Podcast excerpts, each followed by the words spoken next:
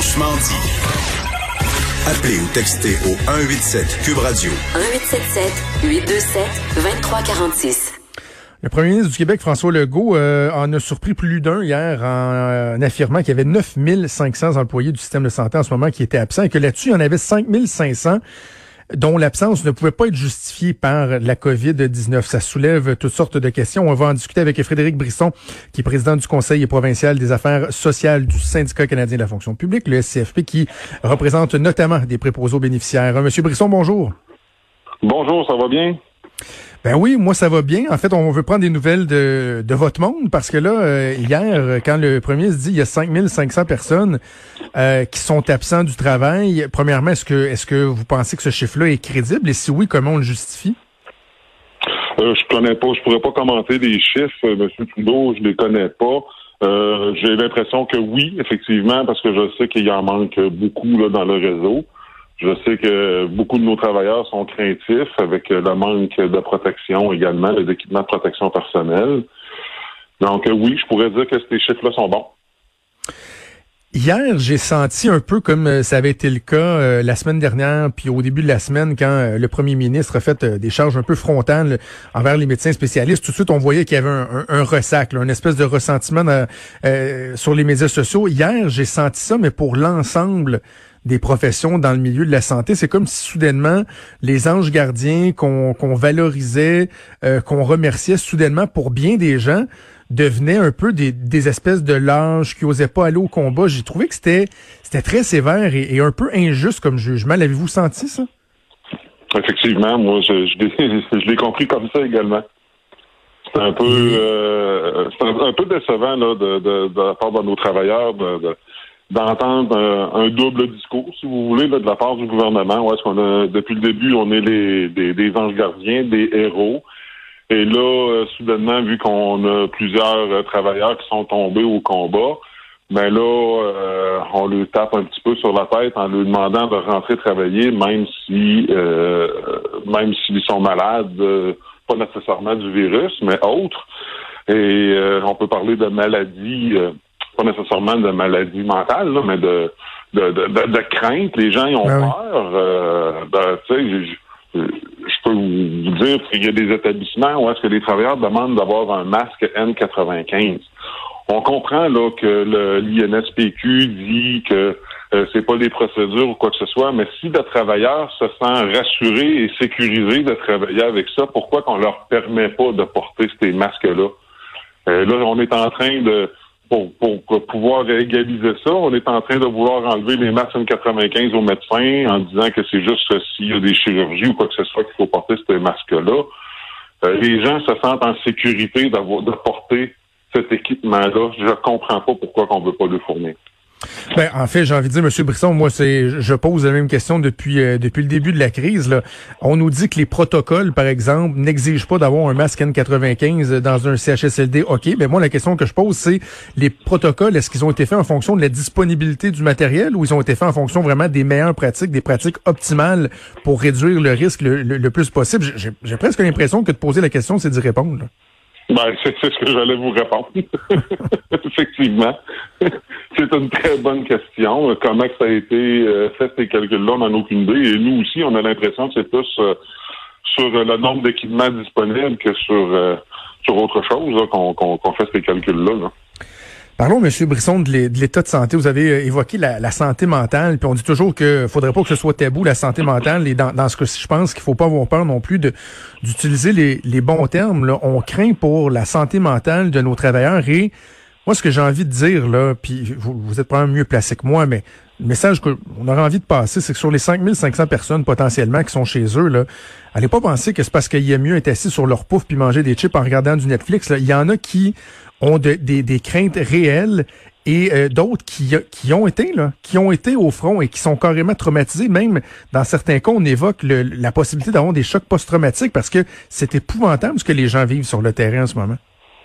C'est épouvantable ce qu'ils vivent sur le, terrain en ce moment. Comme je disais euh, dans mon entrevue d'hier, euh, dans l'article qui est paru dans le journal aujourd'hui, on nous demande de soigner ces gens-là comme si c'était notre propre famille, nos parents. Fait qu'aujourd'hui, là, dans, dans, le contexte qu'on a là, quand on rentre dans les CHSLD et qu'on voit l'état dans laquelle sont les bénéficiaires, euh, quand on pense que ça pourrait être nos parents, c'est sûr qu'il y a une larme qui nous vient aux yeux immédiatement. C'est impensable de voir euh, ces gens-là, et même nous, on, on, on, veut pas vieillir dans la vie, mais en voyant ça, on veut encore moins vieillir et se, retrouver dans ces établissements-là présentement. Ouais. Fait que les, travailleurs ont ça dans la tête, leur famille, euh, leurs parents, c'est difficile. Puis les, les, gens qui travaillent dans le réseau de la santé, c'est des gens qui ont du cœur. C'est des gens qui veulent prendre soin des gens. Et présentement, on n'est pas capable de le faire. Donc, euh, c'est très difficile mentalement, quand tu arrives à la maison le soir, de ne pas avoir été capable de t'occuper des bénéficiaires comme tu veux t'en occuper. C'est très, très, très difficile pour euh, nos travailleurs présentement. Est-ce qu'ils ont accès euh, à des ressources au niveau du soutien psychologique? J'ai fait une entrevue avec le, le de la capitale nationale, bon, qui a mis, qui a rendu disponible une ligne d'écoute, mais on n'a pas l'impression qu'il y a quelque chose de de, de, global au niveau, à l'échelle du Québec. Est-ce que vous avez l'impression que vos gens sont bien outillés pour aller chercher l'aide dont ils pourraient avoir besoin? Ben, effectivement, il y a une ligne d'écoute euh, qui est là pour euh, nos membres, mais c'est pas assez. C'est pas assez. Il faut des gestes concrets également. On, le sait, là, là, présentement, la crise a fait éclater là, ce, qui, ce qui se passe dans le réseau de la santé parce qu'on en parle 7 jours sur 7. Mais ça fait longtemps que le réseau va pas bien. Ça fait longtemps pour nous que le réseau est en crise. On, on parlait de pénurie de main-d'œuvre avant la crise. Donc, cette, cette pénurie-là, elle, est toujours présente et elle s'est accentuée avec cette crise-là, c'est sûr. Et on, on aurait besoin d'un peu plus qu'une ligne téléphonique que tu appelles quelqu'un, puis tu dis un peu c'est quoi tes problèmes, puis comment tu vis, euh, comment tu ressens ça présentement. C'est pas assez. C'est pas assez. Il faut euh, faut donner de l'aide à ce personnel-là, faut lui donner du temps de repos également, ce qu'ils n'ont pas présentement. Non? Euh, on a besoin, pour la santé mentale, tu as besoin de repos, tu as besoin d'être capable de te sortir de ça. Là, ce qu'on fait, c'est qu'on demande aux gens de travailler. On les fait travailler des 16 heures en ligne. Ils rentrent travailler le lendemain matin.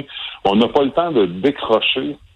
Fait que c'est très difficile pour la santé mentale présentement. L'autre élément que je voulais aborder avec vous, Monsieur Brisson, qui, me chicote un peu depuis un bon moment, c'est lorsqu'on parle du, euh, salaire euh, des préposés. Tout le monde s'entend qu'il faut augmenter ce salaire-là. Bon, le premier ministre a fait un mea culpa. Il dit j'aurais dû l'augmenter plus rapidement. Mais en même temps, est-ce qu'on met le focus trop uniquement sur euh, les conditions salariales. Puis je, vais faire un parallèle avec une entrevue que j'ai fait hier avec une productrice agricole qui dit c'est bien beau là, les primes annoncées, le 100 dollars par semaine euh, par euh, le premier ministre pour les gens qui vont aller travailler dans les champs. Mais elle dit moi j'ai peur qu'il y ait des gens qui vont venir juste pour la prime, mais qui vont se rendre compte qu'ils sont pas faits pour la job, font pas la job comme il faut, vont sacrer leur camp en plein milieu de la semaine ou quoi que ce soit. Donc moi, je veux bien qu'on augmente le salaire des préposés. Assurément, il faut le faire, mais en même temps, c'est pas juste ça. Là. sais, moi, je veux pas qu'il y ait, c'est une vocation. Là. Je veux pas qu'il y ait des gens qui aillent dans, dans des CHSLD juste parce que la paye est bonne. Je veux aussi que les conditions de travail soient propices, que l'environnement qu'on leur offre soit un environnement qui soit stimulant. Est-ce que vous craignez pas justement qu'on mette juste l'enfance sur l'argent puis qu'on finisse par, par exemple, de façon artificielle, améliorer le, la problématique euh, du, nombre de personnes qui, qui font ce métier-là? Effectivement. Écoutez, euh, c'est pas seulement que le salaire qui va arranger les choses. Nous, à la FTQ, sur la table de négociation, euh, c'est le message qu'on lance au gouvernement. Euh, oui, le salaire, puis effectivement, le salaire des préposés se doit d'être augmenté. D'ailleurs, les syndicats se battent depuis plusieurs années pour augmenter le salaire des préposés bénéficiaires avec des plaintes qui ont été faites en 2010 et en 2015 en équité salariale. Euh, le discours qu'on a, c'est on a besoin de bras, on a besoin d'améliorer les conditions d'exercice de ces travailleurs-là parce que euh, même si tu gagnes 25 pièces de l'heure comme préposé aux bénéficiaires, si tu arrives chez vous le soir en broyant parce que tu n'as pas été capable de faire ton travail ou de t'occuper euh, des, bénéficiaires comme tu veux t'en occuper, il euh, n'y a rien qui va aider là-dedans, les gens vont quand même quitter. Ça, c'est un discours qu'on a, nous, à la table de négociation et qu'on trouve très important. Parce que si, si on fait juste penser au salaire, on le voit, là, il y en a là, avec les primes qui ont été données, il y en a qui, ont, qui se sont portés volontaires pour aller travailler dans des centres désignés où il y a le COVID. ils ont reçu leur première paye aujourd'hui. C'est pas avec 40 pièces de plus euh, sur ta paye pour deux semaines que, que ça, va attirer un peu plus les gens. Et quand ils voient dans l'État qui travaillent, les, les équipements de protection qui sont pas toujours nécessairement bien fournis, mais il y en a qui quittent, là. Il y en a qui viennent passer deux, trois jours puis qui quittent par après. Là, c'est pas le salaire là, qui va attirer ces gens-là à rester là. là. On peut faire de l'attraction avec le salaire, mais la rétention par après. Exact. Il, il faut pas oublier qu'il faut améliorer les conditions d'exercice. Exact. Alors, on va suivre ça. Frédéric Brisson, président du Conseil provincial des affaires sociales du SCFP. Merci beaucoup. Bonne chance pour la suite. Merci beaucoup, M. Trudeau. Une belle journée à vous. Merci à vous aussi. Alors, immédiatement, on va aller au point de presse du premier ministre du Canada, Justin